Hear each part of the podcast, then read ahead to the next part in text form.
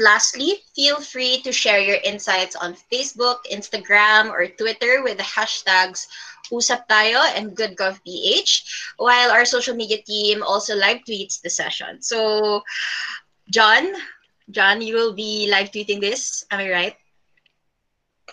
Yes, hello. yes. Okay, so that's John Vargas, my blockmate.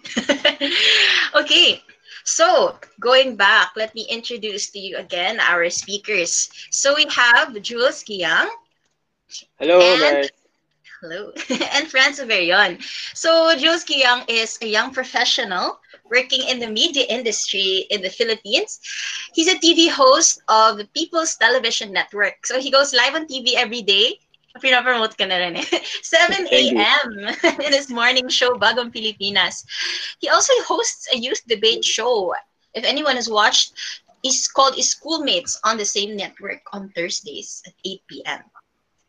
He's a graduate of UP Diliman, and he's also the chairperson of 2030 Youth Force Asia Pacific and the founder of 2030 Youth Force in the Philippines.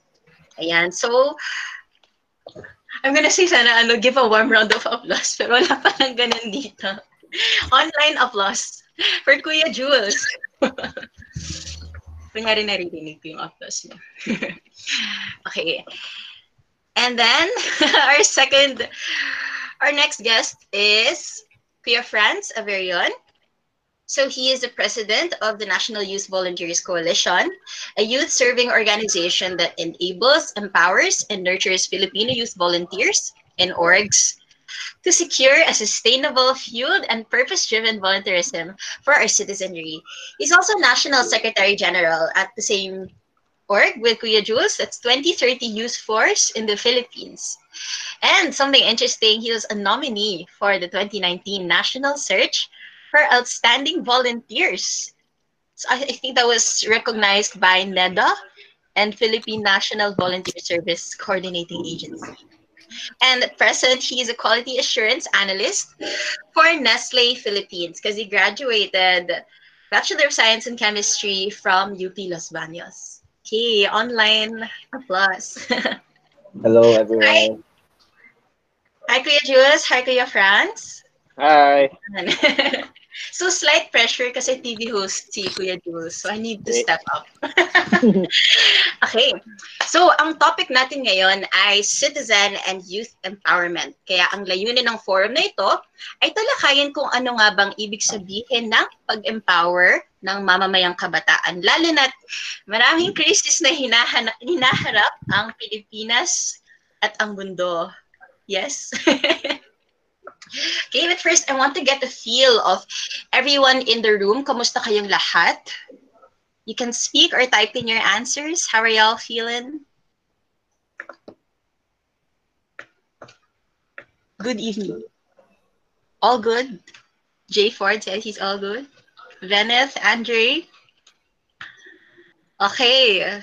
So, assuming everyone is pretty much fine and in good spirits. How about you, Kuya Jules and Kuya Franz? How are you doing tonight? Um, hi guys. Uh, excited ako kasi first engagement ko to with uh, Good Gov PH. Uh, well, no pala. Na-guess ko na pala sila Dex sa show namin. Pero sa online initiative, first time ko rin sila makatrabaho. Kaya makatrabaho, so I'm really happy to be here And sana maging successful and maging productive yung discussion natin. Thank you for inviting me. Sure. Okay. Hello, everyone. Ayan. So, I'm Kuya Franz. Ayan. So, right now, I'm still working since I am in a food manufacturing. But then, ayun, um, life goes on and I still give time to people like you, of course, Good Gov page. And, ayun, friends na rin naman kami ni Dex sa of course sa Youth Parliamentarians of Laguna and mahirap tanggihan yung mga kabataan na tulad ninyo na ayun, 'di ba? Good go page yan eh. Ayun, so Ayan. So, thank you, Kuya Jules and Kuya Franz. Okay, so let's get the ball rolling with our questions. So, first of all, ayan, both of you have been very active volunteers in youth organizations ever since let me guess, high school? Yeah, yeah high school. Yes. And Kuya, Kuya Jules, saan ka nag-high school? Sa Claret. Sa So, Claret. pareho kami ni Dex. Ah, okay. Mga Claretiano pala. Kuya Franz, saan ka nag-high school? Um, in Santa Cruz, Laguna, Pedro Guevara Memorial National High School. Alright, so from Laguna and one is from Quezon City. So you both have been very active since your student days. And alam natin na hindi mag hindi madaling maging aktibo parate because it takes so much time and effort and sacrifice.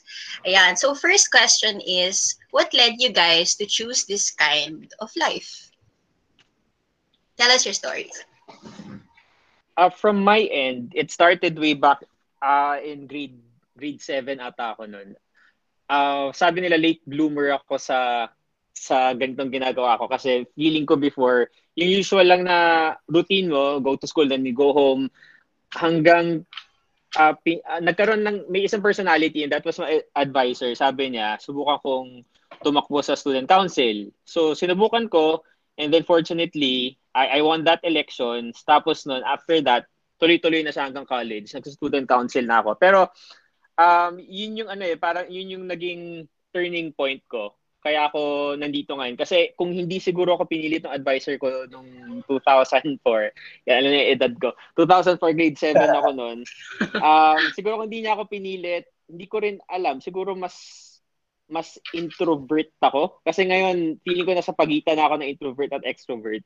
Nung college ako, mas extrovert ako. Pero yon um, lagi ko sinasabi yun sa mga talks na always remember that time, that moment, or that person who urged you or that urged you to to be who you are right now or right now or kung nasan ka ngayon kasi kailangan mo siyang pasalamatan, kailangan mo pasalamatan yung pagkakataon na yun. Kaya ka napunta sa pagkakataon na to at yun yung humubog din sa pagkatao mo, pagkatao mo ngayon. So yun, advisor ko, yun yung naging turning point ko. Okay. Thank you, Joe. Ayan, so he. Kuya Jules was inspired by his advisor at a very young age. How about you, Kuya Franz? Ano nagdala sa inyo sa pagiging active sa And- lipunan? And as for me then, actually, it started with a choice and a calling for me. So when I was, actually same with Jules, um, third first year kami nun, so walang grade 7. Ayan, so, um, it's, uh, parang ako, yung sarili ko, I really wanted to improve since I am, uh, the population of our school in high school was, um, first year alone is nasa 2,000 na siya. And then whole high school is nasa 8,000. Then it gave me a challenge on how can I lead the youth, I mean the students. Pero first year pa lang ako noon. But then, that time, nagkaroon ng offer for me to join yung National Leadership Training for SGO. So, yung yearly na ginagawa sa Baguio. So, it served as an eye-opener for me and to really meet also co-youth leaders from different schools all over the Philippines. So, with that, um, mas naging mulat tayo, mas na-empower tayo. And with that, I also chose na to really share my learnings to everyone and to really empower um, other youth and other people since nakita ko on how um, it transformed me as a person, not just a youth, pero yung choices, yung perspe- perspective natin sa buhay, um, mas na-realize natin and ayun, um, with that, mas naging open din yung opportunities sa mga, actually, I think most of us then nagkaroon ng mga positions sa mga school clubs, and then, ayun na, here comes college, which is in UPLB, very active then, uh, ang mga organizations, and I was also part of the student council. Ayan, si Jules kasi part din ng University Student Council. But me, I ran, and ayun eh, pag nandun na yung calling, parang ang hirap ng pigilan na tumulong at uh, syempre, hindi lang dapat natatapos sa atin. And ayun, parang sa akin ngayon, as a young professional, it's a way of life na, it's a way of living. So it's not an additional task for me. So every time may work, hindi siya yung ad na after office hours, yun na isisingit ko. Pero it's more than um, a way of life. It's a routine for me to do. So hindi siya singit sa akin sa mga schedule ko.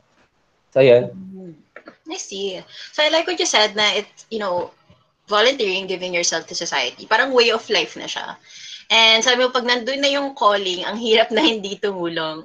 So I want to ask, back then when you were much younger, maybe, let's set a timeline, like college, um, can you tell me about what your motivations were during at those times? Paano kayo mas na-push to be student leaders? Uh, from my end, well, ako, I'm a product of, of UP and si Franz din and and some of you also. Ang naging training kasi sa amin, alam ko sa lahat din naman ng mga partido at sa lahat ng mga organizations is talagang i-expose ka, i-immerse ka talaga dun sa mga issues ng ng society. So that's very important eh. Parang you need to know the issues on the ground. Kasi um, iba kasi yung sa nababasa mo lang as to nararamdaman on the ground. So that's very important. Pero what challenged me more nung patapos na yung terms ko sa UP, nung nag-counsel ako from college to the university, what challenged me was on the latter part of my term. Paano ko itutuloy yung yung blaze of passion of serving kahit wala na sa council. So, tinanong ko yung team ko kasi may yung team ko nung, nung college student council ako hanggang university student council. Iisa lang siya, tapos lumaki siya nung lumaki. So, I asked them na ano gusto nyo gawin after? Tapos na tayo. So, gusto nyo bang gumawa pa ng mga initiatives? Sabi nila, yes. So, doon namin nabuo yung NILE, yung National Alliance of Youth Leaders. Mm. So, y- y- yung naging learning ko doon is, nasa position ka man o wala, nasa student council ka man o hindi, may binigay man sa'yo ng mandato yung estudyante o wala, mas malaki yung hamon na meron na, nakaatas sa'yo kasi yun nga eh, wala namang mandate na binibigay sa'yo pero meron kang certain duty kasi na kailangan mo ibalik sa lipunan. Paano mo itutuloy? Yun yung sinasabi ko lagi na doon mame-measure yung sincerity mo, doon sa mga advocacies mo, kung itutuloy mo pa rin siya even after your term in the student council. Kasi 'di ba parang uh, okay, tinuloy na yung mga ginagawa niya uh, even after the council. Ibig sabihin, may nagda-drive sa kanya to do it even after. Kasi yung mahirap eh. Uh, nung nag-start ako almost eight years ago when I ended my my my college life in undergrad, feeling ko kaya ko siya pagsabayin with, with, with my work. Pero eventually parang mahirap na rin. Pero later on, makikita mo na ang daming young professionals na may ano rin pala, naghahanap din sila ng certain um, purpose. Yun yung ano eh, sasabi ko parang nasa ano to, nasa hierarchy of needs ni Maslow na nandun tayo sa moment na naghahanap tayo ng ng sense of belongingness na aside from our routinary uh, our routine in, in our work may nagagawa pa rin tayong something purposeful and impactful. Great. I like what you said about purpose na ito yung hinahanap-hanap mo even after college. Is this the same thing for you, Kuya Franz? Um, for me naman, actually, um, I agree with Jules na when I was in college then, parang iba na kasi yung mga theory sa libro sa nakikita mo sa tunay na sitwasyon sa lipunan. So, for me, when I was in college, I immersed myself more to the community.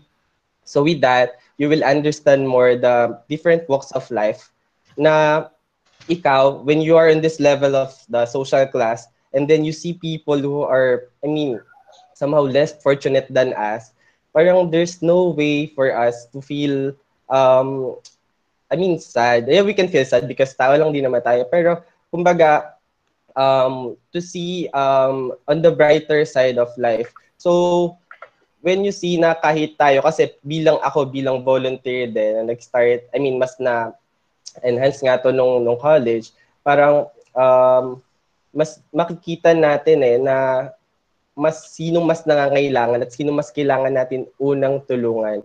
So, sa akin din, nung college, actually, is challenge ko yung sarili ko. Um, for me kasi, dapat mag-start din sa sarili natin on how we develop ourselves for us to share what we are learning on our daily basis. So, for me, actually, um, I hate chemistry. And share ko lang. I hate chemistry. Pero for me... Like, how is not your work? uh, for me, it is my lowest grade in high school. But for me to really improve on that part or, or that aspect of my life, I really took BS chemistry. So, medyo mahirap. Pero somehow, nandun yung eagerness mo to, to really improve on your weaknesses. Pero somehow, on the other side, parang um, need mo pa rin gawin um, yung mga bagay na, kumbaga, uh, out of the, uh, outside your technical knowledge, kumbaga, on how we can help or we can apply it to the society. So, ako bilang member din in college ng UPLB Chemical Society, so, ayun, meron ng mga tao na hindi lang pala ikaw yung may mga gano kagustuhan sa buhay. So, you really just need to have a good set of friends and um, pe- people around you for you to really um, be successful with your advocacies. Kasi, ayun, hindi natin kaya mag-isa kung meron man tayong gustong gawin, pero mas magagawa natin kung mas marami tayo at kung isa yung layunin natin towards a certain goal. So, ayun, medyo malayo yung mga sinabi ko, ako na lang. pero somehow, ayun, um, my point is um, we really need to develop ourselves and to see um, to see um, different perspective of life. I mean, to really know um, yung mga uh, people na mas nangailangan and ayun, uh, doon manggagaling na kailangan natin mag-improve for us to help to help um, mm. ayun. So ayun. Mm, okay. So kanina sa in- introduction, I mentioned some of the youth organizations you are in. So Kuya Jules is part of 2030 Youth Force. And like likewise, Kuya Friends, you're still part of 2030 Youth Force? Yes, yes. I was. Yes. Okay, and then now you are with National Youth Volunteers Coalition. Yes, yes.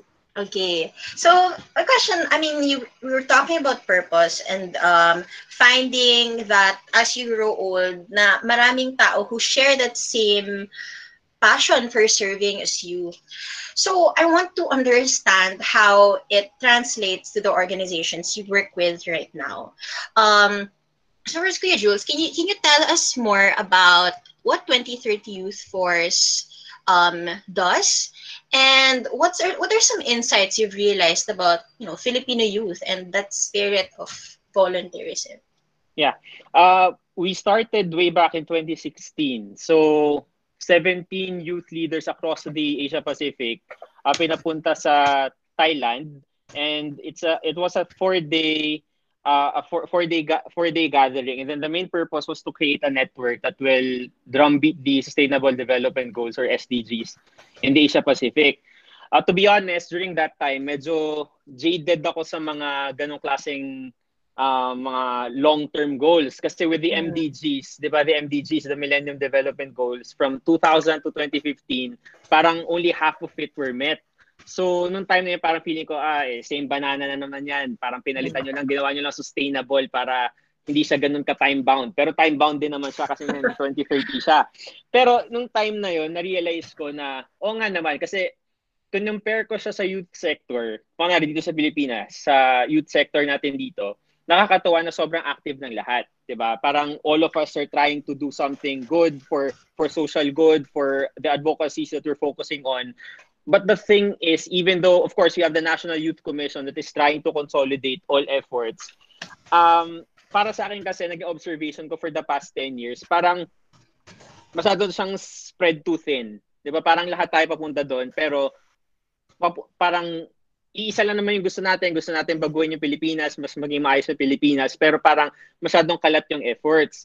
So ang naisip ang ang naging realization ko with the SDGs, ang ganda kasi ng potential niya na i-consolidate lahat na with the SDGs, all efforts of all sectors, of the youth sector, of all sectors, pwede mo siyang maipasok sa SDGs. So yun yung naging motivation namin and our main assignment nung bumalik kami sa countries namin was to create our own national chapter. So we started the mm. national, the Youth Force Philippines here. We started with only five people And then now, parang nasa 4,000 members na ang Philippines. So, nakakatuwa na marami ang, ang very interested dun sa SDGs nga mismo. But the current challenge now, uh, kahit syempre the numbers those will just be numbers kung hindi rin naman sila on the on the same page. So yun yung ongoing challenge namin and I guess with other organizations din kung paano na may ensure na lahat ng mga tao same level kayo, same page kayo lahat ng ginagalawan, yung same level of passion mismo. So, ayun, um, obviously, this COVID-19 is a very huge uh, step back for the SDGs, particularly for SDG 3 in good health and well-being kasi lahat talaga ng mga efforts ng UN and all countries talagang na na, na ano na perwisyo. So tingnan natin kung paano mag, magiging flexible yung advocacy after kung kailan man yung after na yon. Yan, totoo na sobrang uh, I, I, I get how you felt about being jaded for the MDGs na parang oh my goodness how are we setting such really high goals parang yeah. diba it can get daunting mm. my question dito si Jay Fordringer I want to connect it to um, one of your insights.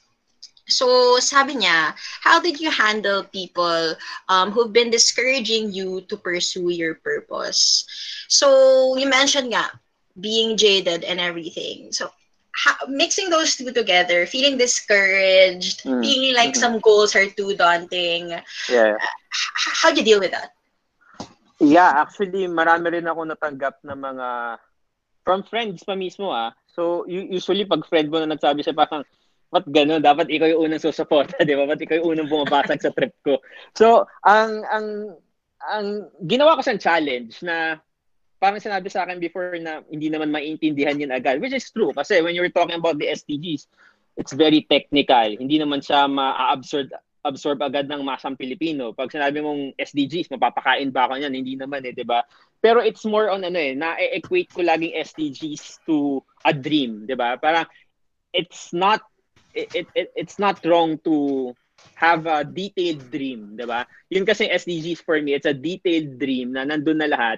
Kung gusto mo baguhin yung mundo papaano, meron kang SDG. So parang ganun. So malayo pa eh. Meron pa tayong, actually 10 years. May 10 years pa before hmm. the deadline, which is 2030. Ah, hindi ko alam kung maigsi pa siya o mahaba pa yung 10 years. Pero yun yung sinasabi ko eh, na sinabi, sabi ko dun sa mga friends ko, sabi nyo, walang makahinatnan ito. But, pero may mga naniniwala. So long as may mga naniniwala, so long as naniniwala ka mismo doon sa hanggang ngayon doon sa advocacy mo, I think may mararating yan. Pero uncertainties and unanswerable questions, hindi naman mawawala yan eh. Laging nandun yun. You will always wake up and doubt yourself na parang tama pa po itong ginagawa ko, may kahinatan ba to, ba't hindi na lang ako magpayaman, di ba?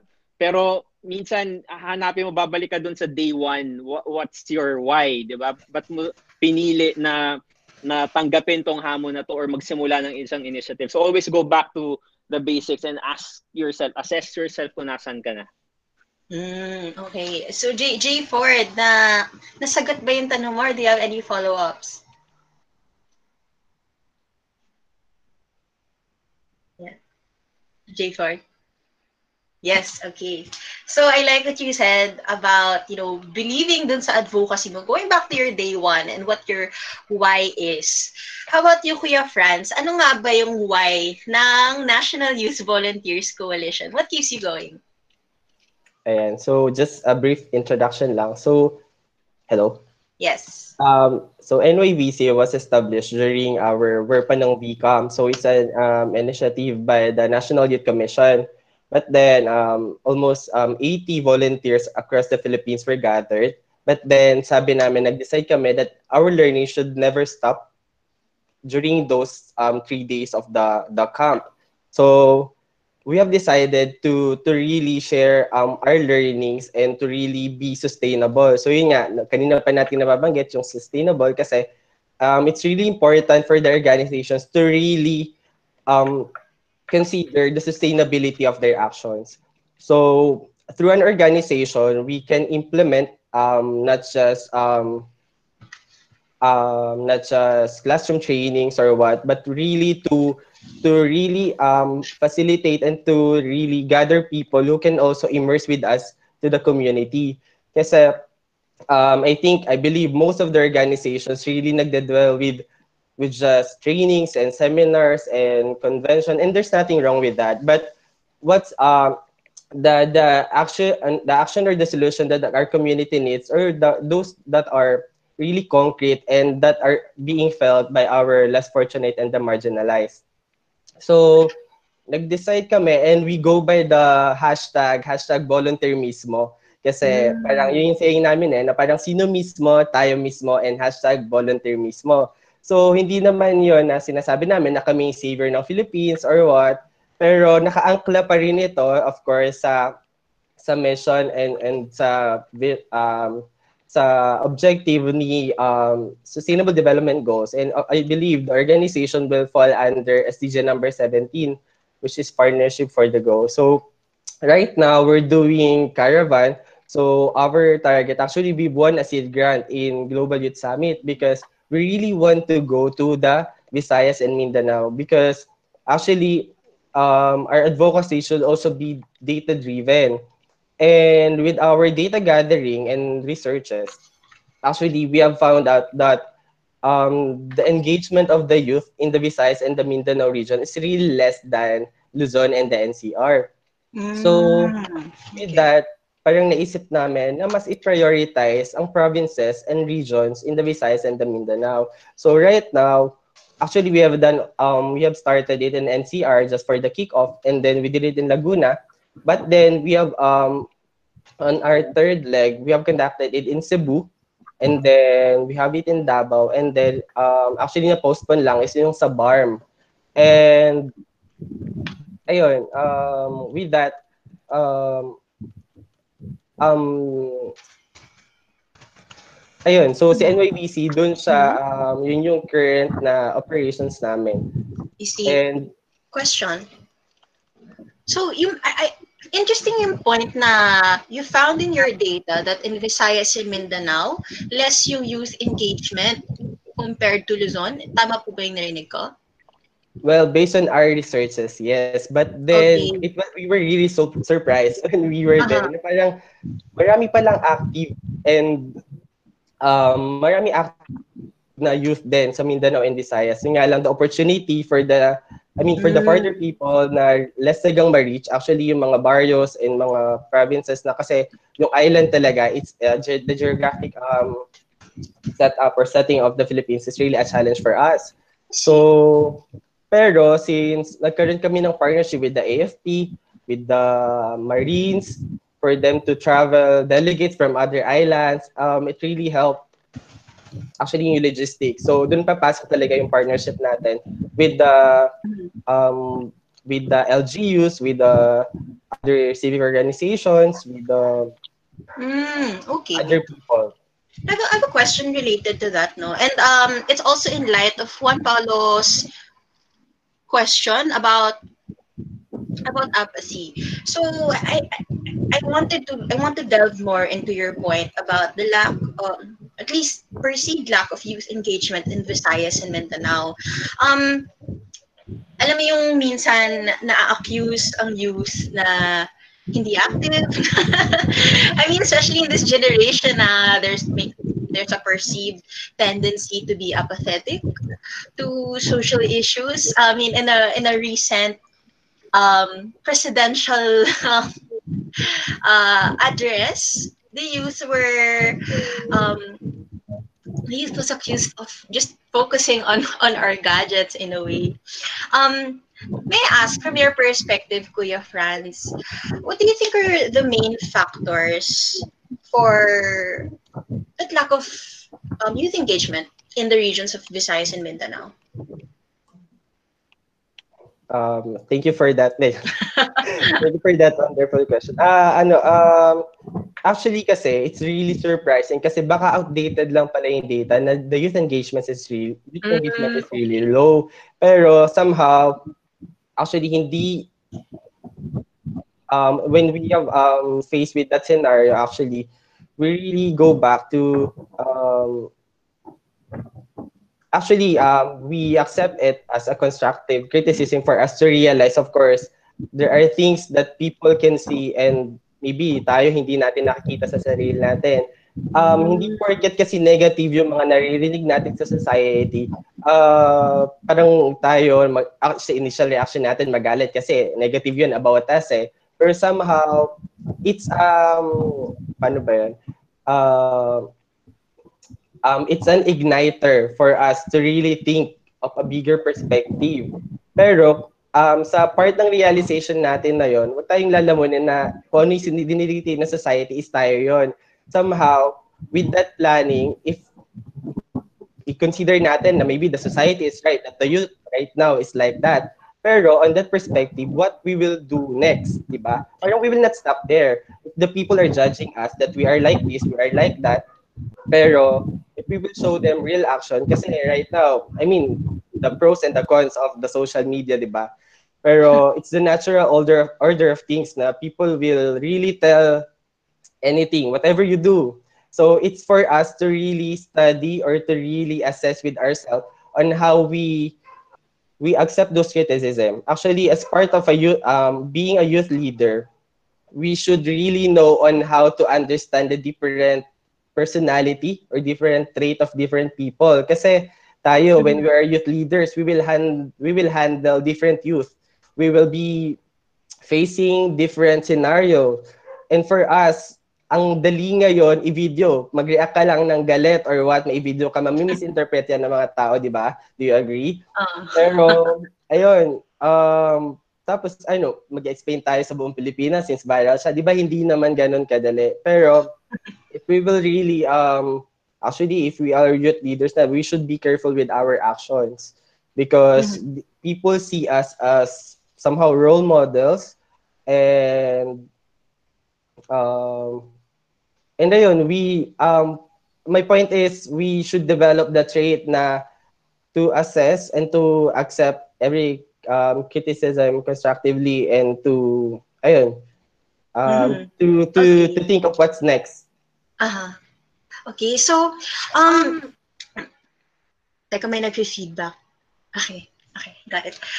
All right, so just to clarify, um, you eventually found out that uh, tawag dito, that your assumption about having less youth engagement in Visayas and Mindanao was wrong?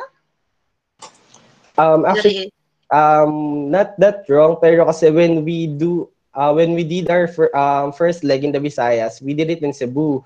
So our participants there were SK, SK officials, and then somehow youth leaders. And really we were surprised that there are also some organizations that were already initiated okay um okay. maybe um some surveys are outdated pero ayun there's more to do pa kasi hindi natin nasuyod yung mga baryo, yung mga barangays. Mm, okay, I see where you're coming from. So now, right now, it's really a matter of access. There are existing initiatives, definitely. Hello sa mga taga Visayas and Mindanao dyan. But there's more to be done. No. Yes, yes. Actually, also in the Zone NCR. Ah, okay, definitely. So, bouncing off of that, um, I want to connect it naman with the question of Micah or Mika Gonzalez.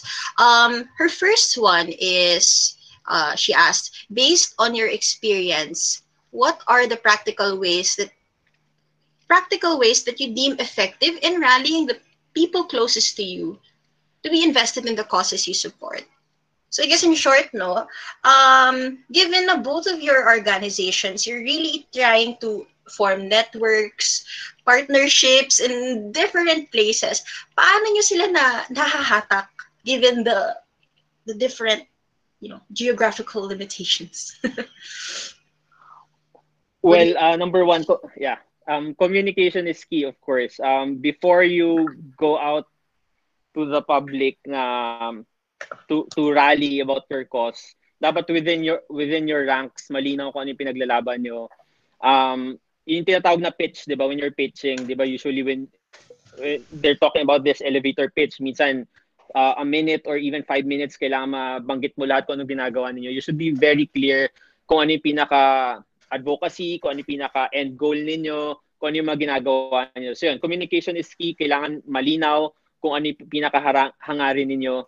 Next is, eh, ayun, you need to have a very um, efficient and effective na team kasi kung magsisimula ka ng isang advocacy, kailangan parehong level yung kaalaman ninyo. Hindi dapat ikaw lang bilang founder yung may monopoly ng mm. mga kaalaman. Dapat malaman mo, may pagtanggap ka sa sarili mo kung ano yung kahinaan mo pagkukulang mo, yun yung mga members mo, yung mga teammates mo, yun yung pupunan ng kakulangan mo. Tapos pag napunan na lahat ng mga gaps, yun yung tingin ko na mas magiging malakas na team. So that's very important yung communication And then human resources wise, kung ano-ano yung mga ambag ng bawat membro dun sa team.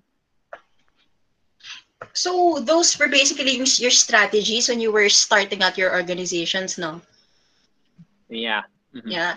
And and until now, um how are you guys sustaining that? So at the start, you've communicated your your message, you gathered your team. Um, can you tell us about some of the um, maybe challenges you faced over the yeah. years? Hmm. Yeah, so yun nga, we uh, uh, we started in 2016. That's Three years yung term ko as national convener ng Youth Force. Tapos eventually may mga bagong uh, mga youth na rin na mas may fresh fresh, mas fresh na ideas. So, may times na parang hindi ko na nagigets kung ano yung trip ng mga mas bata. So, parang paano? Parang hindi ko magets. Ano, saan sila natutuwa? So, ang ang better doon na merong mga bagong pumapasok din sa team mo. Kung na rin mag-deputize ka na mas bata para eventually ma marirelay sa inyo kung ano na ba yung mga yung mga interest itong mga kabataan na to. And eventually, nakatulong yung pag-deputize namin dun sa transition. So, yun yun. That's very important in sustaining din your efforts na mm. hindi ka pa pwedeng nandiyan ka lang forever. Kailangan ipasa mo rin yan eventually. Kunwari ako, mag-29 na ako next month. So, one year na lang ako sa youth sector. Pero kailangan mo tiyakin na hindi ka uugatin kung nasang posisyon ka. Kailangan ipasa mo rin yun. So, yun, nakatulong yung pag-deputize namin para masustain. Ngayon naman, as chair naman ng Regional Council sa Asia Pacific, nahihirapan ako in a way na iba-iba yung kultura ng bawat bansa na katrabaho ko. Um, of course, nandun yung bias ko na iba talaga magtrabaho yung mga Pilipino. I guess iba sa mga uh, members natin ngayon dito sa live feed natin na may experience na rin sa pakikipagtrabaho sa mga conferences siguro with other nationalities. Iba yung work ethic natin sa iba't ibang mga bansa. Pwede natin sabihin na mas magaling tayo sa ganito, ako ang observation ko, bida-bida talaga yung mga Pilipino pag nasa mga conferences eh.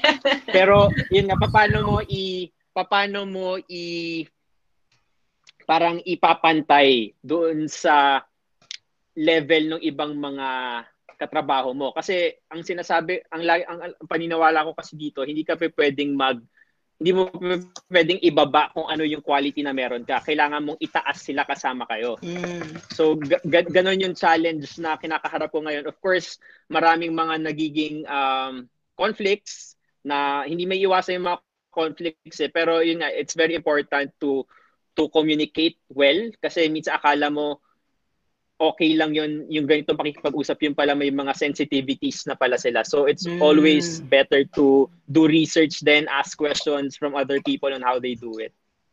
Okay. So that's very interesting, no? You were really minding the generation gap and the different cultures. Yeah. And very smart yung ginawa mo about deputizing. So, uh, correct me, how many years na yung Nile? How many years ah, na yung Nile? I, I was talking about youth, Uh, Sorry, 2030 2040. Okay. At yeah, 2030, we're on our fourth year. Tama ba, France? Yeah, 2016. Yes, yes so, magpo four, magpo four years na. Yes. Yeah, yeah, magpo four years. All right. And how many, um, mer, mer, tawag dito, Il- ilan na yung nag-succeed na uh, national convener, yung tawag, right? National yeah, convener national convener. Yeah, how many isa, have isa pa lang naman. Ah, isa pa okay. lang. Baka next time pwede namin last, siya makausap. okay. Ah, yeah. So, si Aya Antonio. Yeah. Ayan. So, Kuya Jules shared um, those two main challenges in um, not just starting, but really in sustaining uh, that passion for service and um, yung paghatak, continuous na paghatak ng mga tao and pushing for the advocacy. Um, Kuya Franz, meron ba, meron ba kayong mga unique challenges sa pag-sustain ng NYVC? And how do you guys address them? Um, actually, um, unique challenges. Actually, ano nga, um, for actually ako, um, yung challenges talaga natin, I mean, primarily na nga is the geographical location.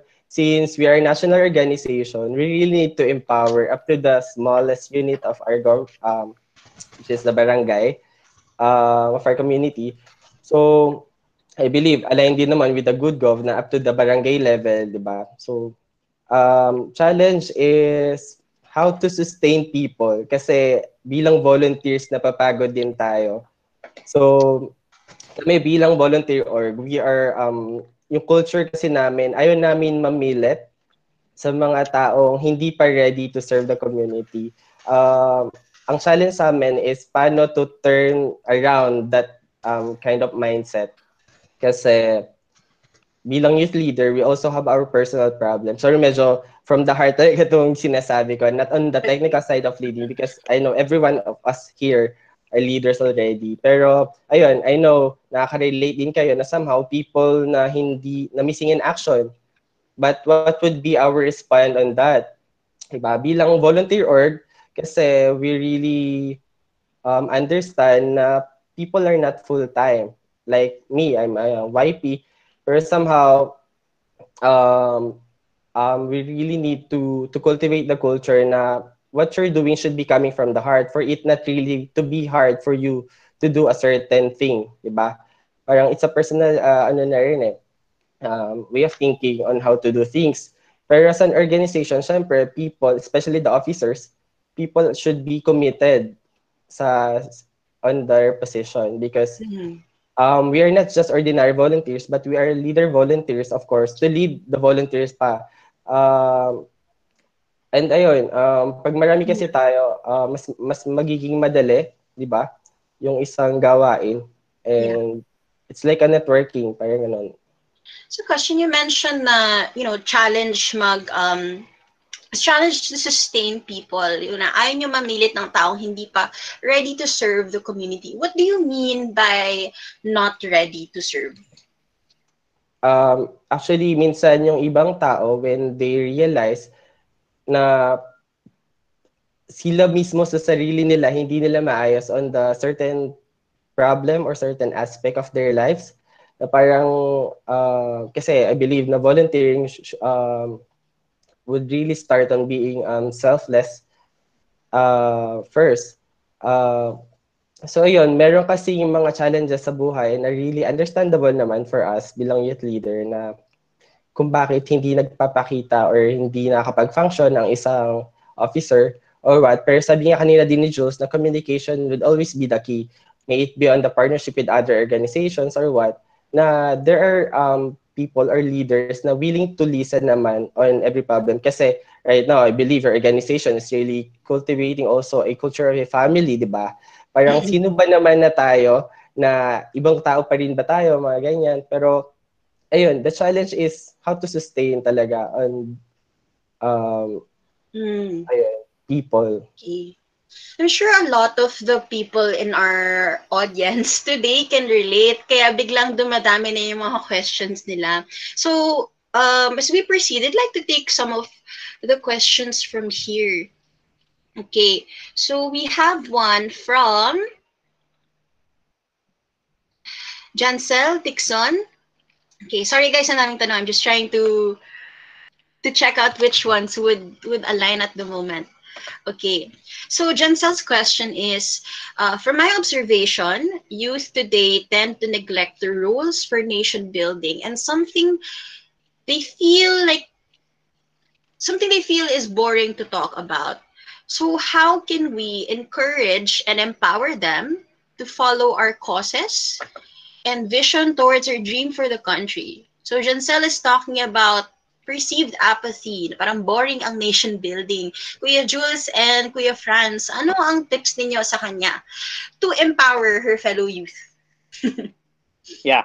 Siguro kung kaka-graduate ko lang from college, kung fresh grad pa ako from from student council and everything from undergrad, sasabihin ko na it's more on paano mo lang sila i-encourage sa sumali, siguro pa paano mo lang sila hikayatin, ano siguro yung mga benefits na pwede nilang makuha. Pero later on, na-realize ko kasi mas naging practical na yung perspective ko dito na hindi mo kailangan pagbanggain kung ano yung interest mo on the personal level as to your interest as a youth leader or kung ano kung paano mo i-consider yung sarili mo kasi naniniwala ako na um mas better kung magja-jive yung ginagawa mo let's say on your work or on, on your on your studies. Kailangan nagja-jive siya doon sa ginagawa mo. Siguro may time syempre na hindi mo mabibigay 100% doon sa work mo pati doon sa advocacy mo. Pero it's more on ano eh uh, trying to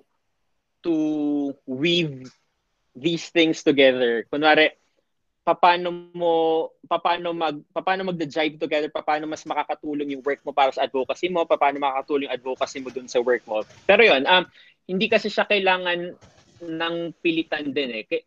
eh siguro kailangan hmm. eventually marirealize ng bawat tao kung paano makakatulong yung work na pinili nila dun sa advocacy na na interest nila. Kasi kung yun nga eh, may, may ibang mga tao, may iba akong mga nakatrabaho na pakiramdam nila hindi sila nakakatulong sa nation building kasi um, nag-office work sila, etc.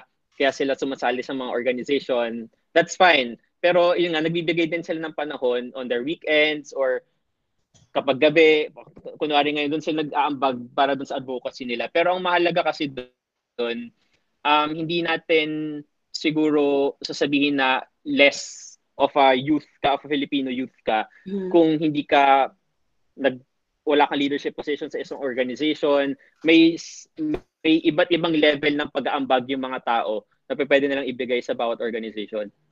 Mm, I see. So it's a matter of first not forcing people to join, no, but really making them see how their work aligns with a specific advocacy. Yeah. Yes. Okay. Kuya, Kuya Franz, may tip, may tip po ba kayo for Jancel? How do you encourage people, you know, to quote unquote care about nation building and up to you how to interpret that. interpret that. Sige. Um, actually, di ba, parang when we hear of youth leaders, youth organizations, we really think of For example, we hear of SDGs na parang napaka-technical niya. Pero somehow, when you, I always say this when I have a talk, when you finish your food on your plate, you're really achieving or really helping to achieve SDG number 12, mm. which is Um, hello? Hello. Yes. Yes, when hello? we eat hello, sorry. okay. Ayan, hello, which is responsible production and consumption. So, di ba, na parang we avoid waste on our plate, but on a simple way, we're, we're helping to achieve um, responsible production and consumption. Um, for example, um, just by walking instead of riding something that would emit a more carbon emission, diba? So as simple as that, for me, you're really being a volunteer already. Parang um, being a volunteer doesn't end on joining organization, doesn't end on belonging to a certain group. But it really, sabi ko nga, ako for me as a volunteer, it became my lifestyle already. Na parang, for me, nakikita ko na um, I can help the nation by doing this on a personal matter. Pero yun nga, I want to share, I know most of us know na about yung concept ng Ikigai, which is a Japanese concept. So yung sinasabi nga ni Jules na dapat nag-drive yung somehow yung profession mo on what you do, on what you're happy doing. So when your passion and your mission and your vision meets your profession na din, parang it's a certain, a perfect state that we call um, Ikigai. So you can search about that, guys. I-K-I-G-A. Mm. oh, I love that concept. Yung mga overlapping na, ano, parang Venn diagram. Oh, super yes, love that. You know, at this so, point, a lot of the, um, a lot of the people here are really asking about how they can rally more of their fellow youth to engage in in activities that are, you know, for, for social awareness. May tanong dito si Athena Amethyst. Um, are you here right now? Can you speak if you're here? I'd like you to ask your question. Three, two, one. Okay, wala ata siya dito. But she asked, um, her question is sort of related to Francia, Abe. Okay, how can the other youth leaders encourage their constituents to engage in political and government activities? And I guess you can connect that to Francia's question na ang cure ba for lack of participation or apathy is awareness? Yeah. I think for number one, the first question, it's really important for us to kasi may three players eh. Sa, sa, when we're talking about good governance, diba may three players in society. You have the public sector, the private sector, and the civil society. These three sectors should really work together hindi kailangan pinagbabanggayan. I, I, I get it na may mga kababayan tayo, may, marami sa atin ang frustrated with the government. Mababa yung public trust natin with the government. Pero at the end of the day, we must realize that the government is the decision maker 'di ba? Kaya kailangan ta- natin silang i-engage, kailangan natin silang i-involve doon sa mga advocacy natin kasi yun nga eh, kahit na lagi sinasabi, kahit sobrang dami nating ginagawang mga advocacies on the ground, on different sectors, hanggang may limitation pa rin yun eh. Hanggang a certain point lamang yun. Hindi niya ma-reach mismo yung decision-making level. So it's really important to engage with them. Siguro choose choose personalities who could champion your causes. Diba? Yun yung mahalaga eh. Kailangan may champion ka rin who, who is seated right now in the in the in Congress or in the executive branch or kahit sa LGU, kailangan maghanap ka ng champion who could uh, embody yung advocacy na pinaglalaban mo yun. So always include them in the narrative. Next naman, the question is, ano to? Pure bias awareness. I think not not only awareness, it's more on providing platforms or opportunities. Ako, I always believe na hindi apathetic yung mga kabataan. Nagkakataon lang na iba yung trip nila sa buhay, iba yung interest nila. So it's more on giving them na here's an opportunity. Siguro kung uh, arts yung trip mo, kung sports yung trip mo, you could still contribute something. Pero ito yung platform na yon pero eventually ma-realize nila okay nakakontribute pala ako sa nation building. So yun I always believe na hindi apathetic yung youth. Kulang lang sa opportunities at kulang lang siguro sa pag uh, siguro sa pag present sa kanila in a way na would uh, touch on their interests and use their language. And I'm, I'm not speaking about the language yung wika. It's on the basta kung ano yung klaseng pop mm. culture na meron sila some, something like that That's true, you know. I, I, I very much echo what Kuya Jules said. I learned this in one of my classes about, you know, social change. If you want to be able to um, gather more people to join your cause and promote some kind of change in your community, find the key people in places of power who would embody your advocacy. And that includes people in government, sabi nga ni Kuya Jules, and even in the private sector.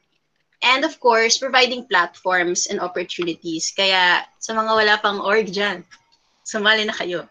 Char. Okay. Kuya Franz, you have anything to say about uh, these questions? Um, so, wala. Additional lang talaga na collaboration is really the key for us to tulong-tulong tayo kasi like Good Gov partnering with with NYVC and all. So, in the government and the LGUs, And ayun, if um, there's an opportunity to really expand your network, ayun, meet people, share your dreams, share your advocacies, share your vision, and ayun, you'll be surprised. It's true. Okay, so let us. Actually, you know what, Kuya Jules and uh, Kuya Jules and Kuya Franz, would you like to pick a question? Baka sure. sabihin niyo ako na lang yung hmm. Kaya ang dami pala. Oo eh, biglang pumusbong. Nice. Siguro to, um, with the COVID crisis, para okay lang? Sure. What time was this sent? Okay. Uh, four minutes ago kay Rodel Damian. Okay, ayan. Yeah. Ito, what innovative ideas can you think to help the ones affected by COVID-19 crisis? Mm-hmm. Even if you are only at home. Ito, this is very important eh, kasi um, siguro relating to the questions na rin na binigay nyo prior to this, uh, mm-hmm. what could make or break your organization, di ba? I think what could make uh, your organization during this time is to, is relevance. That's number one, relevance. So, paano magiging relevant pa rin yung organization ninyo? Like, ano, tulad ng ginagawa nyo ngayon, Good God, Good Gov PH, is very important. Uh, you're providing a platform for the youth to talk. Kasi at this this time, siguro hindi nyo lang nare-recognize, pero your may anxiety level na tayo nararamdaman. Imagine two weeks na nasa bahay lang tayo, tapos may two weeks pa, and we're not sure kasi pwede pa siyang ma-extend, wag naman sana. Pero we're, yung anxiety level natin sobrang lala na. So this is uh, very important na meron kayong platform na binigay. So that's number one, how will you make your organization relevant? 'di ba? So kailangan maging flexible kayo na kunwari kung nagplan kayo for April or March ng mga events or mga forums, syempre kailangan nyo i-slash lahat 'yon. So paano? You need to be flexible.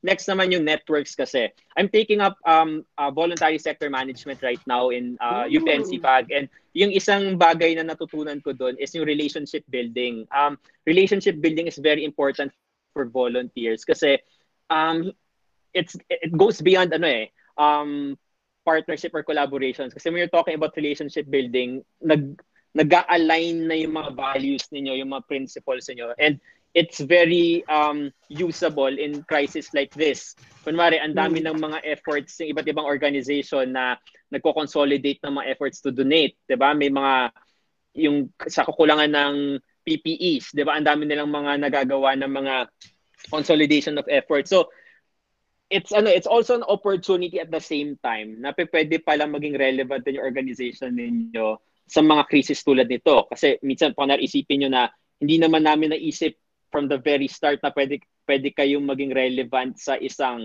virus crisis, 'di ba? Parang hindi naman to part ng ng naging ugat ng organization namin eh. So, ayun, yun nga, ulitin ko lang, communication is key. You need to talk to your team kung ano yung mga creative ideas na pwedeng gawin. And right now on social media, nakakatuwa na ang daming mga organizations ang nagtutulong-tulong para makatulong sa mga nagtutulong-tulong sa mga frontliners natin and lalo na dun sa mga uh, kababayan natin na daily daily lang kumikita. So, ayun, you need to be very creative with your team.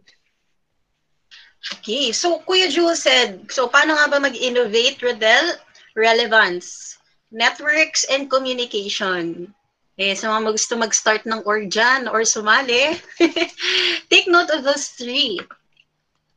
Ayan, may pa-plug si Dana Ramos yung sign up at bit.ly slash Bantay Volunteers. Okay, so thank you so much for answering that. I, I I had some initial questions for them because I wanted to know what will make or break your organization. And he also mentioned about, you know, the general feeling of our youth today na like earlier we mentioned na okay lang tayo, okay lang naman ang doing fine here, pero deep inside, merong looming anxiety about, you know, social issues that that per, that come and press us every single day. Um, Kuya Franz, meron po ba kayong tanong na gustong sagutin here? Um, wait, I'll check. Okay. So, sinasabi po ng mga orgmate ko, pa-plug daw po ng Bantay Bayan Volunteer Program. si Kuya Jules na nagsabi, ah, this is a good initiative.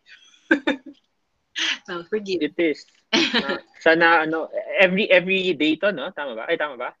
Um, about every other day. We're trying to have one, wow. you know, at least two days in between. Okay. Grabe pala every day. Actually, pwede nga. Eh. Gusto nyo? sure. Yung iba ganun ginagawa eh. Oh, yeah.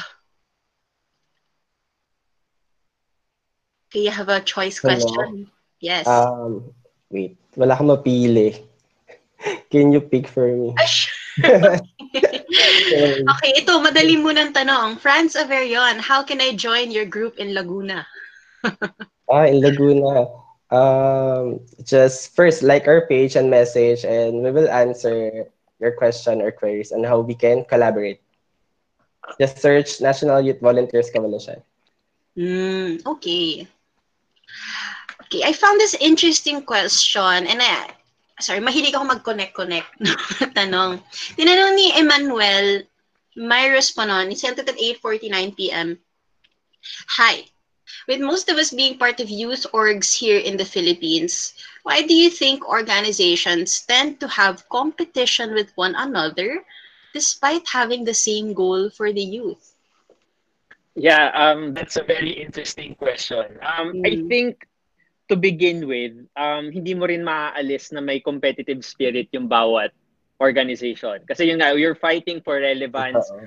Turo nga sa amin sa school na resources are very limited din, 'di ba? Siguro on that level pa lang, on the on on the resources uh, level, kapag hingi ka ng sponsorship, 'di ba? Kailangan mo ng mas mm-hmm. malinaw na pitch kung sinong mas paniniwalaan para bigyan ng pondo para doon sa initiatives nyo.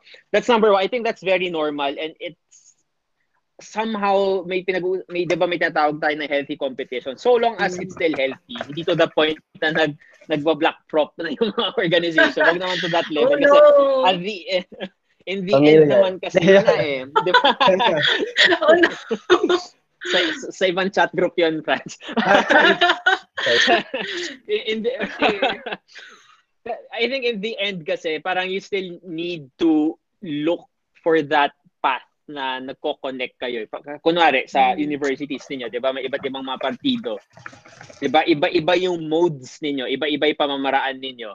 Pero sa hulit-huli, meron tayong tinatawag na common good, 'di ba? Yung common good na 'yon, ito yung nagbubuklod sa atin na o nga pala, 'di ba? Parang iba-iba lang yung pamamaraan natin, pero isa lang naman yung gusto nating gawin. So, yun mm. yung tahakin yung landas. Yun yung ano, yun yung beauty ng SDG 17 yung partnership for the goals na kahit mm. iba-iba yung mga trip ninyo, iba-iba yung mga branding ninyo, yes. mas marami bang likes yung Facebook ninyo, mas marami bang mga champions yung organization niyo pero sa ulit-uli, iisa lang yung gusto ninyo. Di ba? Kunwari, pagka-graduate mo from college, magkakalaban kayo sa political parties sa university. Pagka-graduate nyo, kayo-kayo lang din naman magkakakampi. Di ba? So, iisipin nyo lang yun na mali, maliit lang yung mundo natin eh. Hindi na natin kailangan pagbang, pagbanggain yung bawat isa kasi sa ulit-ulit tayo-tayo lang din magkakampi. Mm, mga taga-UP, can you, do you feel the same way? Kaway-kaway sa taga-UP dyan. rival orgs pa. Mga rival orgs ba lang? Mm. Honestly, you know, something that's very interesting in what's happening now. Um, so, so binanggit nga, sino nagtanong ulit nun? Binanggit ni Emmanuel yung issue with competition. But then, interestingly, ever since the the quarantine started, ang dami-dami ng orgs nagka-come together, nagpa-partner. I think si Dexter can say something about that. Nandiyan ka ba? Hello? Hi, Dex. Hi, Dex. Never mind. Dex, nandiyan ka ba ba? Okay. So it's 9.05. Okay, we still have time. Hello? Hindi, segue lang sana. Gusto, gustong sabihin na, di, di ba, para para pareho nating napapansin na lately, it's not so much about competition among youth orgs, but it's about being in solidarity with each with each other in these trying times. Um, ikaw, ano, ano masasabi mo about that? How does it feel? Ako ba? Joke lang. Well, yung mga mga youth organizations, no, makita naman natin na in general, we have the same purpose na gusto natin mangyari, which is to create kumbaga parang proactive change in society or to contribute in nation building. It's more of a challenge of how, how do you find uh, what's similar to your organizations, kung saan uh, yung scope ng organization mo, di ba? It's very limited. So how do you partner with different yung other youth organizations with similar interests but different platforms to do those things? And yeah, that's that's the challenge. Eh. Kapag youth organization ka, you have the flexibility to be creative and innovative. And usually nabubuo yung mga pinakamagagandang programs through the partnerships of uh, different youth organizations. So yun, so we, we shouldn't see other organizations as rivals. No, we're actually doing the same thing, and we're uh, as a whole, as a collective, we're contributing to the same purpose. So magtulungan tayo para mas maging effective at mas malawak yung maging reach natin mm. uh, in the future. Yes, executive director namin. Yeah, ako kaya. Sorry. Good job. Okay. Uh, okay, no worries. Thank you. Okay, tinitignan ko pa dito yung ibang mga questions. How do you... Okay.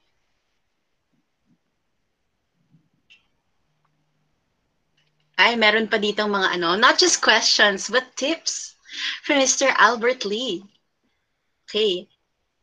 Sabi niya, collaboration within the youth orgs are very important at this in these trying times. At this time, the beginning is very crucial. Okay, may may tanong naman dito si Brian Jason De Los Santos. So you've been talking about finding that that common node among these networks of organizations. Pero paano nyo po daw hinahandle yung members nyo na magkakaibang political stand para hindi magsabong? So let's mm. say hmm. isang org kayo, pero iba naman, yeah. iba-iba ang stance. What can you do? Totoo yan. Magand- magandang question yan kasi um, doon papasok yung importance ng discourse, eh, di ba? Yung power ng discourse na um, doon din lalabas yung anong klase ng leadership styles yung gagamitin ng mga leaders ninyo, mm. 'di ba?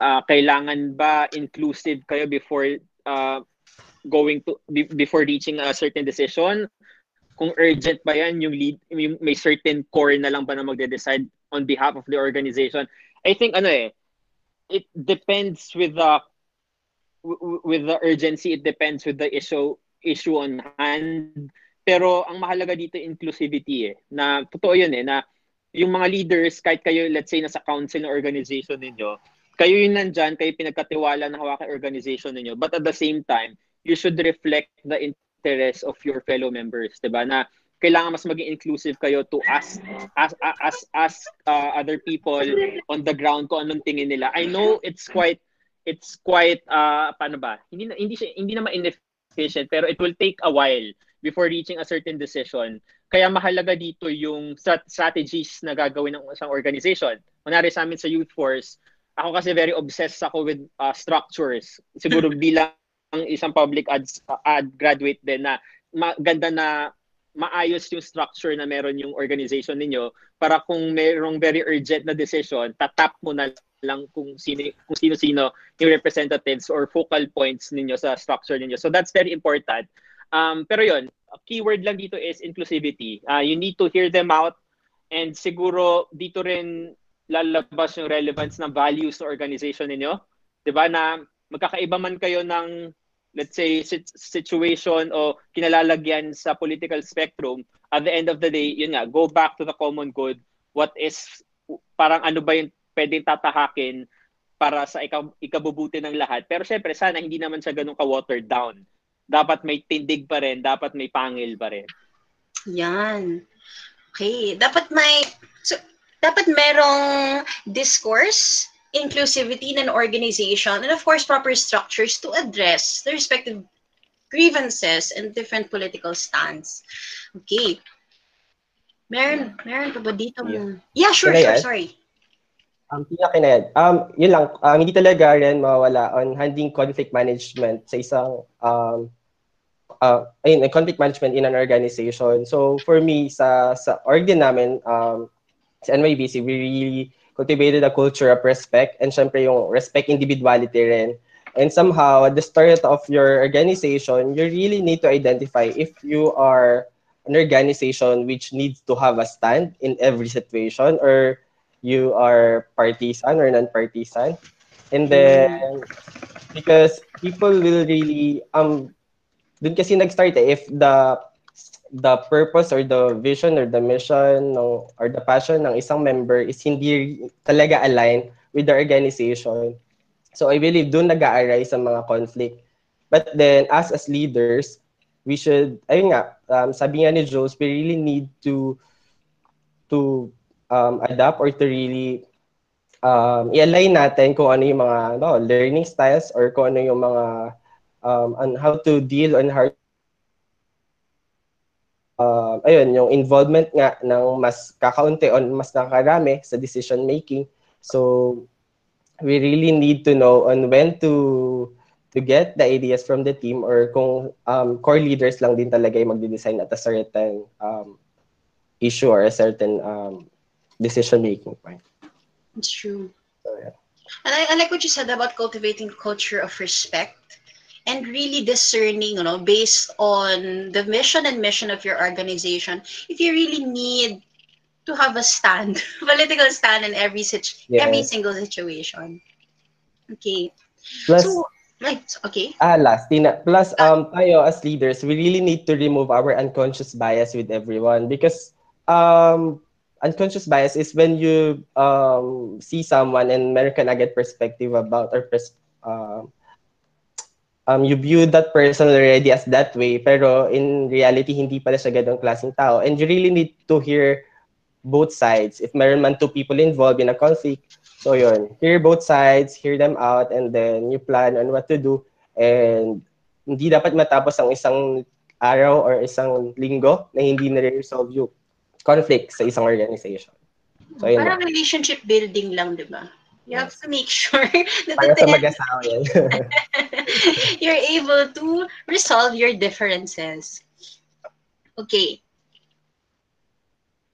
So a lot of the new questions here are about the youth engaging not just fellow youth, but also other generations.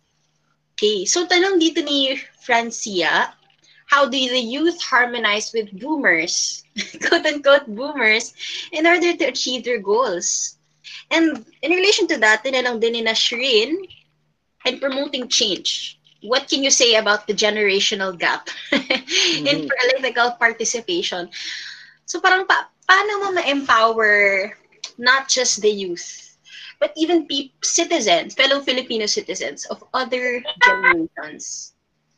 Right. I think ano, um it's a very interesting question as well kasi w- may isa akong binabalikan ko lagi, may isang summit akong pinuntahan with the UN. Tapos ang tinanong, sa high level summit siya, so puro yeah, boomers yung mga umattend. Tapos parang puro boomers yun nandun. May magandang question na tinanong yung moderator na kung lahat ba raw sila, pag umuwi sila sa families nila, pag nasa dinner or lunch na sila, pinag-uusapan din ba nila yung advocacies nila on the table? So parang ako napaisip ako na, oh nga no, parang ako very passionate ako with the SDGs, with voter education, with climate justice, pero dinadala ko ba yun sa table?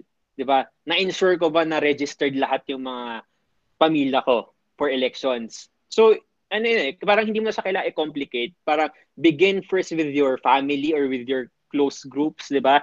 Na idadala mo ba, na ibababa mo ba, na, na i-relay mo ba yung advocacy mo dun sa mga magulang mo, sa mga lola at lola mo. May, may study na lumabas, nakalimutan ko sino gumawa ng study na mas interesting. ma- mas parang ma- mas prone to fake news yung mga elders kasi ang sabi nung study na yun, mas na-excite sila agad pag nakita information. So pag na-excite sila, basa sila ng headline or nung caption lang, tapos share na nila agad without verifying the fact. So may mga certain gaps kasi or skill set na wala yung mga ah, siguro yung ma- mas elder generation sa atin. And sa start siguro parang it it may appear frustrating pero it's our role din siguro eh na nagkataon na mas tayo yung kaya mag-adapt dun sa current tech and sa current na mga pagbabago. Kailangan natin pagsumikapan na turuan sila na i-explain sa kanila ini- kung ano yung pinaniniwalaan natin. So yun, begin first with your families, with your close groups sa mga elders. And I think eventually you could also use that skill set when you're engaging with the boomers on on the decision level ano na, on the decision level. Now, very challenging yan, especially for families that Yeah. Mm. have conflicting political stance. I've heard of some friends who mentioned to me mahirap yan with their own fathers sa dinner table pa lang. Yeah, Mahirap mm. ng pag-usapan. Mm. Kuya Franz, ano yung strategy mo for for dealing with those kinds of issues if you deal with those kinds of issues? Um, for me kasi, um, um, to add lang din with Jules, I agree with Jules, um, parang our intention would, would really be good, pero on how we say things, kasi doon nagsisimula yun eh, nag-hit up yung mga bagay-bagay. If we said something on a wrong tone, or na hindi naman talaga ganun yung need natin sabihin, um, in dealing with boomers, as they say, parang we really need to plan on how to, na medyo makuha natin yung quality nila na hindi sila magagalit. Kasi I think it happens eh, in the corporate world, as in sa trabaho, nangyayari yan na really close na yung mind ng mga tao sa fresh and new and innovative ideas ng mga ng mga new and new employees. So with that, parang for me, on how to handle that is to really plan out and to really set the mood and discuss it on a right time na hindi yung bigla mo siyang or what, na parang there's a right time for everything then on discussing issues or discussing topics with people with um older generation. So ayun. Yan. So, in talking about this, no, we recognize that the problems of the youth, you know, it's it's also something that's it's also something that's being um, faced even by other generations and we may not even know it, especially right now sa pandemic na ito with COVID-19. Um, malapit na tayo magtapos, but I, I'd like to ask two final questions. So first is, ngayong ng panahon ng crisis na marami sa ating kabataan na nababahala, and not just even the youth, but younger, older generations, nagsha-shoot up yung fears, yung paralysis na anong gagawin ko in this time. At tila mahaba-haba pa ang laban at araw-araw dumarami ang nagdurusa. So para sa inyo po, paano natin dapat harapin ang mga damdaming ganito? Um, I think number one, within your ranks, um, yun, open a safe space. Well, obviously, online lang yung pwede. Basta ang mahalaga, open up a platform na pwedeng magkausap-usap kayo. Kasi yun nga, it's very um, frustrating. Hindi mo alam kung hanggang kailan. So many unanswerable questions. So yun, within your ranks, start there. Number two, kapag nakaset na kayo ng platform for your organization, try to expand your initiative to the non-affiliated. Kasi yun naman yung mahalaga eh, di ba? Parang how, doon mo makikita yung impact ng orga- organization ninyo kung kaya nyo mag-extend ng, ng empathy, ng opportunities for other people, especially during this time of crisis. Kasi marami dyan, um, walang opportunity to release their their frustrations, their their thoughts about things. Yung iba nagtatrash talkan na lang sa mga groups pero ang ang, ang oh no. pero si I, I mean that's I, I don't know if that's good pero it's a way to to to release your your frustrations. Pero if you want them to have a platform or to share your good practices with them, maybe like this, like yun nga, gaya na sabi ko, this is a very good practice, yung good gov PH of uh, this usap tayo. This is a very good opportunity for people to listen to to experiences to narratives of other people and maybe 'di ba malay mo pag natapos na tong lockdown sana maka-inspire din tayo ng ibang tao to create their own to to initiate things on their own or even collaborate with you guys. Mm. Ayan. So that's a very practical way to deal with emotions, no? How about you, Kuya Franz? Paano ba na paano ba natin dapat hinaharap ang mga negative na damdamin na ito? Um, right now, yun nga, since we are on an um, enhanced community quarantine or we need to stay at home, first for me, kasi ako, kung ako, nasa, I mean, nasa ganito situation tayo, pero right now, we really need to make use of the time that we have. We can really discover more about ourselves. We can develop on the things that we do. And then soon, when all of this ends, um, we will deliver. So it's when we discover, develop, and deliver. So right now, as an organization, gamitin natin yung time na to. Let's use of this time. Ito, Good of PH has a good initiative about this. And then, matatapos din lahat to, guys. And pagtapos ng lahat na to, at lahat tayo, as mas na-improve natin yung sarili natin, mas nakilala natin na kaya pala natin gawin ito, um, mas makakapag-deliver tayo ng mas maayos pag kaya na natin ulit bumaba sa community. And when I say develop, of course, there are online courses which, are, which are available. Diba? So, search yung mga GC natin, pagyamanin natin ng mga links na pwedeng um, i-click at um, ng mga um, orgmates natin. Kasi somehow mahirap na ikaw lang may alam ng isang bagay, diba? So, sabi nga uh, kanina, we we really need to share because somehow tayo, we will grow old na So there's a set of new leaders that should have been trained already. So ayun, and ayun, discover. Malay mo, meron ka palang hidden talent na hindi mo pa, hindi pa lumalabas. Ayun, so, so para sa mga nandito na medyo naiinip na sa lockdown, ang suggestion si na Kuya Jules at Kuya Franz, continue to communicate with other people if you can.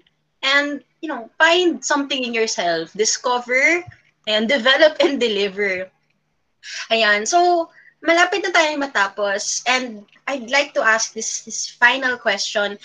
Lifting it up, lifting it up from Neil Holo. Ayan. So, right after this this lockdown, um, we're supposed to return to our normal lives, if you suppose. I'm not sure if life will still be as normal as we hope. Hopefully, some things will change. But post COVID 19, post crisis, what is, you know, what change do you dream of or envision for Philippine society? Ah, uh, well, um, marami kasi tayong realization sana. Lahat tayo uh, tungkol dito sa COVID-19 about how systems go dito sa government natin, ano yung makakulangan, 'Di ba kasi parang lumabas yung kahinaan natin eh.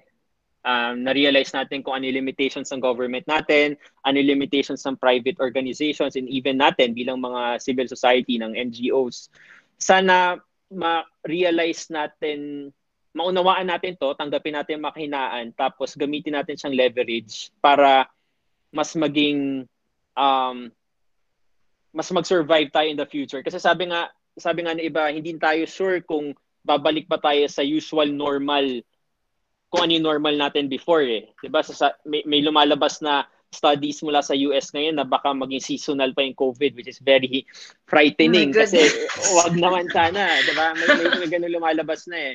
So, hindi natin alam kung ano yung mga mangyari sa hinaharap pero at least on the level of what we see right now on the news, kung ano yung kakulangan ng gobyerno natin, ang role kasi ng civil society is to serve as the lalo na ng NGOs, ng organizations, is to serve as the link of the voiceless to the powerful. 'Di ba? Kasi tayo, organized tayo eh, 'di ba? When you're organized, you're able to to create a certain level of clamor, of influence. And hopefully we could use that influence to truly serve the voiceless. 'Di ba? Um number um siguro lastly na mahalagang ma-translate natin to sa paparating na elections na may, may isang tweet na nag na nag uh, trend na yung isang vote natin it really does uh, affect o kumbaga parang ano siya um pwede mo siyang ikabuhay pwede mo siyang ikamatay. Ganung klaseng kabigat yung desisyon na ginagawa kapag election so sana um pag natapos na tong crisis na to manumbalik tayo dun sa makikipag-usap sa mga organizations natin and beyond our organization and make them realize kung gaano kahalaga yung pagpili ng matamang leader natin. So, yun. Okay, that was so insightful. What would you like to say about that also, Kuya Franz? Um, for me, I mean, my dream for the Philippines will always be the same for us to have a healthier and happier community. Pero right now, with the pandemic that we're experiencing, of course, um, the Philippines being the social media capital of the world, right now, I think people are being more aware. Sana, I hope so, na sa mga fake news na pumapost, nagpo, napopost.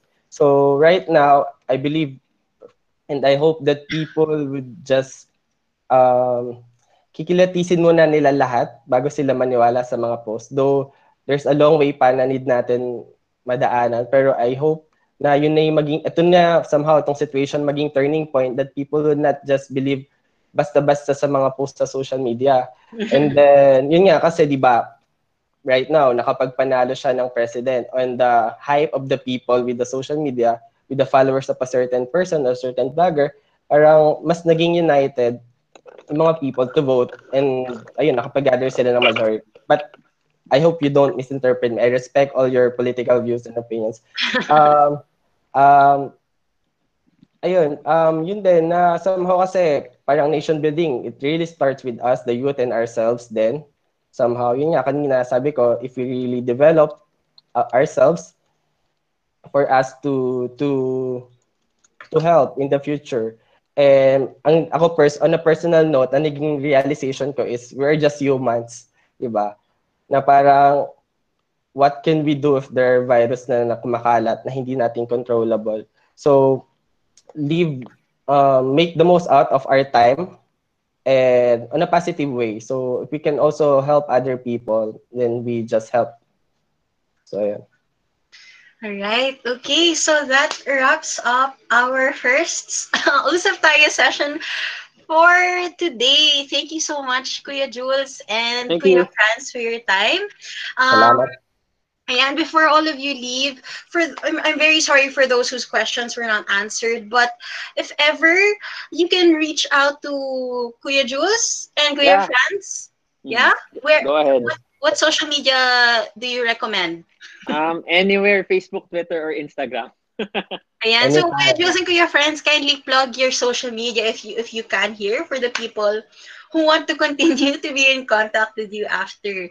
And syempre, before we end, pa-plug lang po, sabi nga nila Kuya Jules and Kuya France, if you want to do something for your country and for your respective communities, even right now in quarantine, we invite you guys to join as Bantay Bayan volunteers. So it's the new program that we launched a few days ago. It's a youth-led citizen watch program. So if you're interested, you may just approach either of the people here from Good Gov PH or message our Facebook group. Okay, so thank you so much, everyone. I hope you stay safe, uh, keep your families um, safe, and take care of your minds and your hearts.